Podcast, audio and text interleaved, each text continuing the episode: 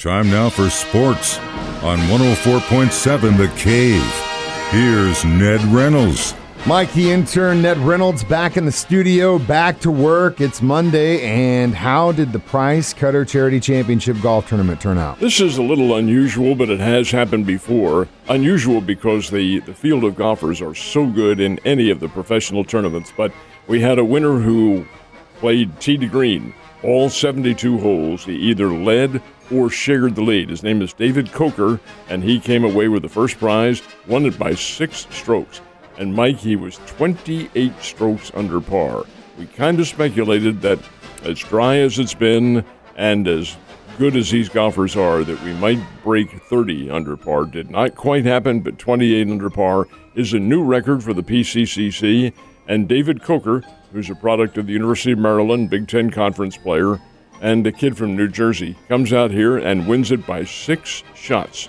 He was six strokes ahead of the field at the end. First prize. Now, keep in mind, this is not a lot of money when you take a look at the scheme of things in professional athletics, and it isn't really the money that counts on the piece on the uh, Korn Ferry Tour. It's the points that you're getting. Well, his first prize, one hundred thirty-five thousand dollars. Pretty good. That'll put some bread on the table for a while.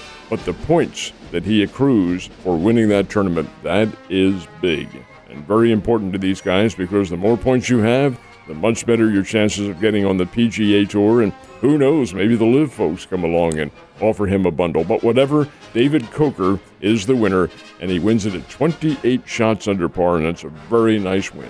Big time, very nice win. I had some friends out there and got to see a little bit of the action from the side, which was nice to see uh, some of those posts. Uh, I actually saw one guy take a shot.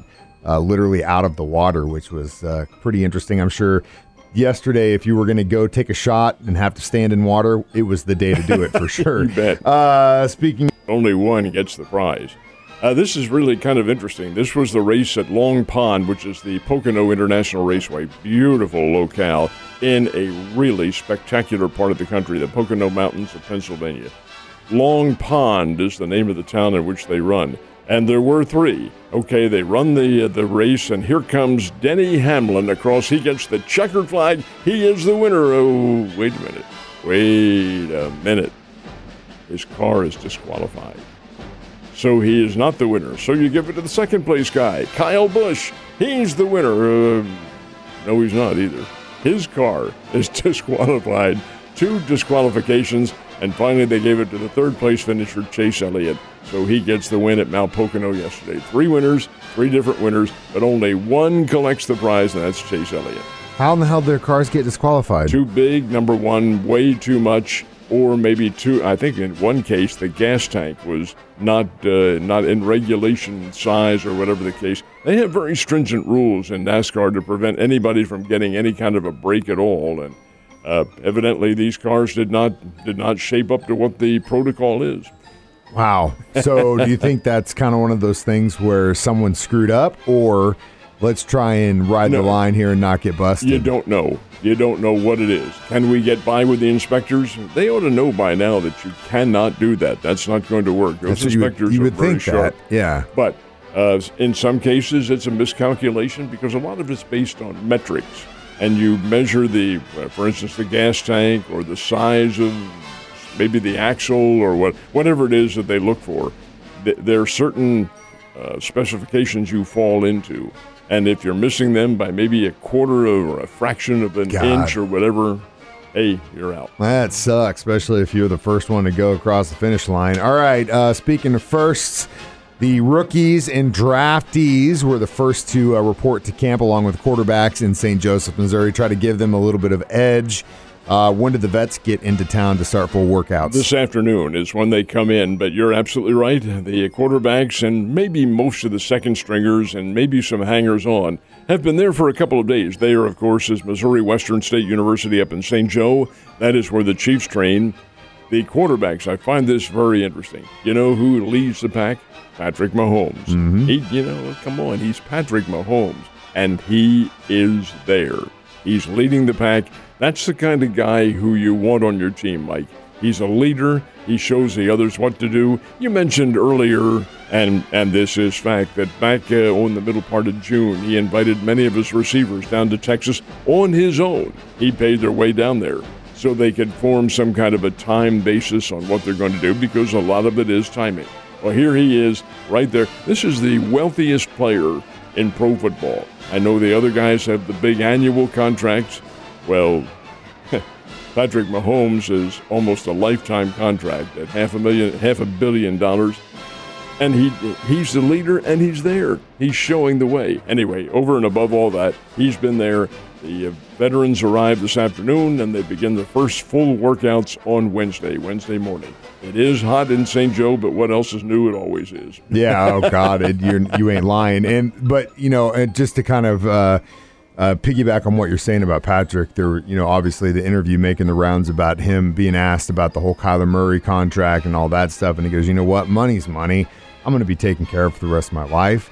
I'm going to be more concerned about how well we did as a team than how much money I have in my bank account." And that, my friends, is the guy you want as your quarterback. We will add hallelujah. Now it's time to talk about baseball. You know, the Cardinals, I really felt like should have probably got some. Uh, got some wins over the weekend, but that was not the case. Playing the Cincinnati Reds, who are among the weakest teams in all of baseball. They got off to what a one and twenty start in the season. Playing a little bit better since then, but they are pro athletes. Come on, but looking at their lineup, Mike, and I'm I'm into this. You know, this is my business. I don't even recognize half those names in the lineup, and these are young kids who are in there playing.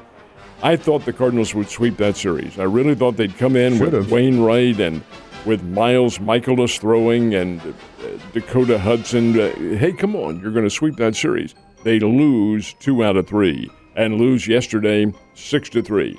They not only lost two out of three, they also lose a game in the uh, standings to the Milwaukee Brewers, but they also lose two of their players.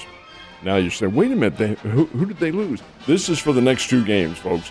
I thought last week it was kind of interesting. I didn't say anything on the air, but I thought it was interesting that the Cardinals were not mentioning anything about the eligibility of players going to Toronto to play. The Royals, hey, they came clean. Now keep in mind, Major League Baseball teams don't have to do this. There's no mandate. Uh, what the vaccination situation is their own private business. It is a personal thing. Royals got permission to say, hey, we have 10 players who are not going to go to Canada to play. And the Royals got a win in one of those four games up there. That's pretty doggone good. Huh, wonder why the Cardinals aren't saying anything. They're playing in Toronto.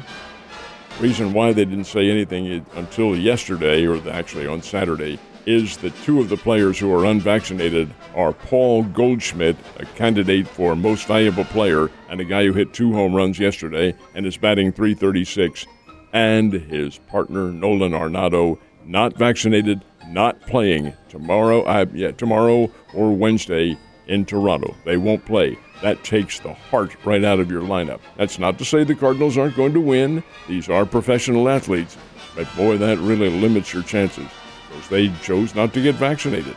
Hey, that's the penalty. They'll rejoin the team in Washington, D.C. this weekend when the Cardinals play the Washington Nationals. But boy, I tell you, that's that's a bitter pill to have to swallow. It is a bitter pill, especially after uh, uh, losing to the Reds over the weekend in that series, and then you know we got to go to Toronto see what happens. But I, I had the same feeling you did whenever everyone was talking about the Royals. I was like, well, uh, Cardinals definitely got some guys. We're going to have to wait and see who those are. And we got the announcement over the weekend. Wonder so why we're not hearing anything. Yeah, There's a reason why. that's why. All right, what else is going on uh, for the Royals and uh, Springfield Cardinals? Well, the uh, the Royals got a win, knocked off the Tampa Bay Rays, and this this is typical of the Kansas City inconsistency in their lineup. Had a four to two win over the Tampa Bay Rays, who are a very good team. It was four runs and 14 hits. 14 hits and only four runs out of that. Well, it's enough to win. That's the bottom line. But boy, you should have had more runs than that. Well, that's how Kansas City has played all year long. But they did get a win. That is fine. And don't look now, folks. Don't look now. But the Springbirds, the Springfield Cardinals, are in first place. First place in the Northern Division of the Texas League, second half of the season. They are playing lights out baseball.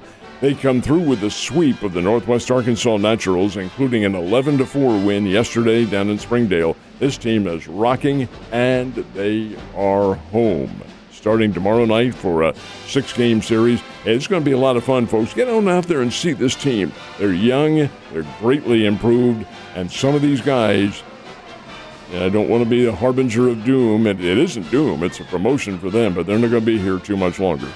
You're absolutely right about that, and it's uh, it's it's kind of nice to see the future of Cardinals baseball doing so well right now. Are you going to any games this week?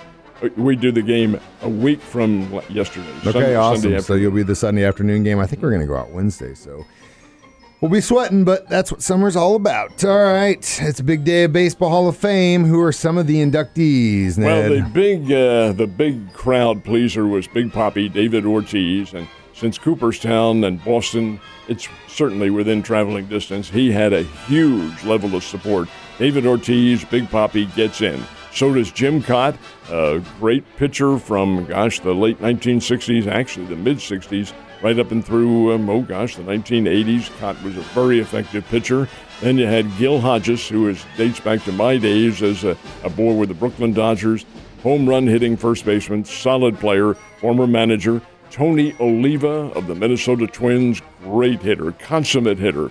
Here's one who, Mike, I throw in just a, not name dropping because I did have the chance and did interview Minnie Minoso. Minnie Minoso won't mean anything to you, but back in the late 40s and early 50s, he was one of the first of the Caribbean players to come up here, played with the Chicago White Sox.